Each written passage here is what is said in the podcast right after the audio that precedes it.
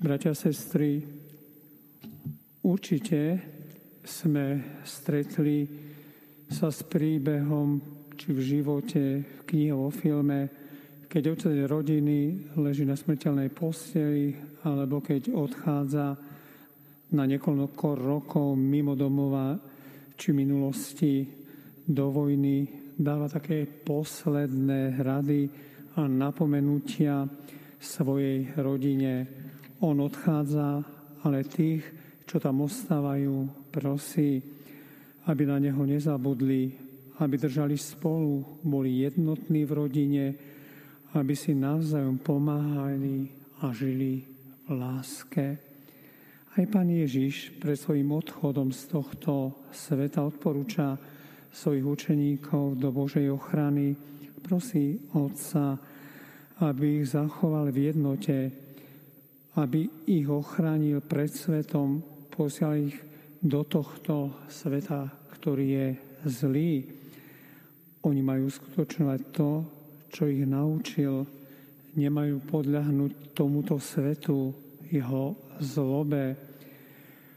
Pokračovateľmi Ježišovho pôsobenia majú byť jeho apoštoli, ďalšie účeníci a ďalšie generácie potom, ktorí nesú jeho meno.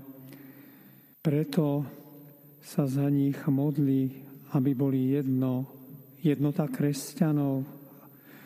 V duchu je svedectvom, že Ježiš žije v nás a medzi nami.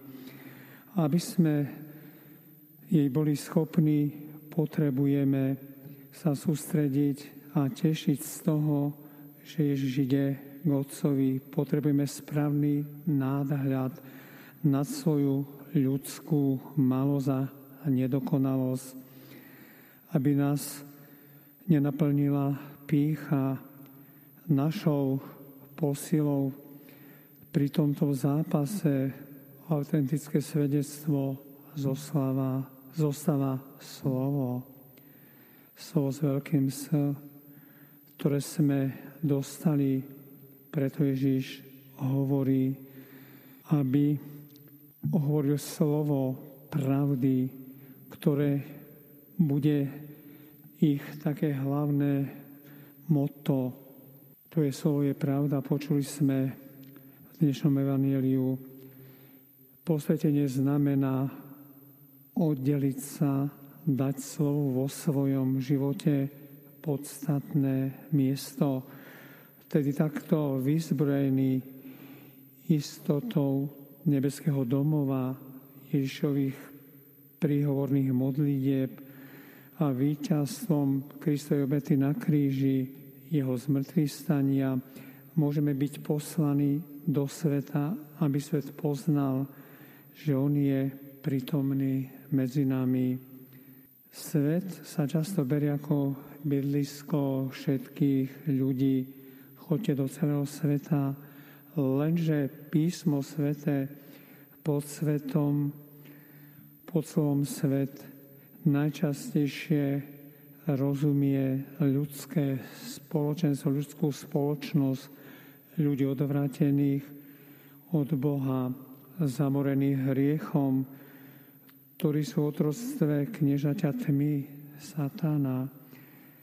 Z Evangelii vieme, že takýto svet nenavidí Ježišových učeníkov, kresťanov, pretože nie sú jeho. Ak svet nenavidí kresťanov, preto, čo spomína dnešné evanílium, potom, bratia a sestry, sa môžeme len radovať, lebo dobre plníme svoje poslanie vo svete. Ak svet nenávidí, pohoršenie kresťanov, to už nie je dobré. Najlepšie si ukážem na takých dvoch príkladoch. Prvý, ako nenavidel staroveký Rím svet kresťanov.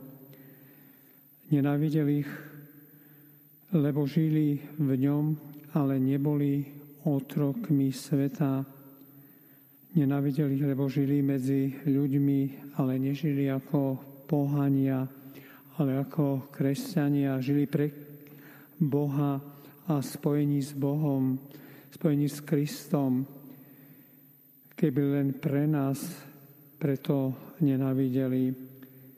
Pripomíňme si aj druhý príklad nenavisti, o ktorej hovorí indický mysliteľ, filozof Gandhi, ale aj iní, ktorí poznali Kristovo učenie.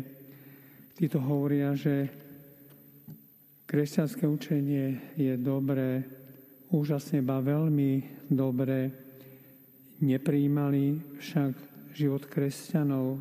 Kresťania totiž nežili podľa svojej viery, ale niekedy až v protiklade s Božími prikázaniami. Kiež by to nikdy neplatilo o nás, nech sme vždy zjednotení s Kristom, nech nepatríme svetu, vytrvajme spojení s Kristom, vytvárajme jednotu Božieho ľudu. Bratia a sestry, keď nás teda dnes Ježiš vyzýva k jednote, keď nám dáva posledné rady, napomenutia pred svojim odchodom, uvedomme si, že máme byť jednotní, lebo len tak zachránime sa pred svetom, pred zlom vo svete.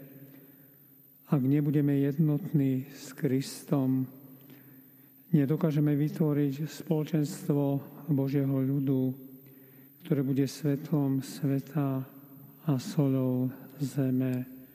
Amen.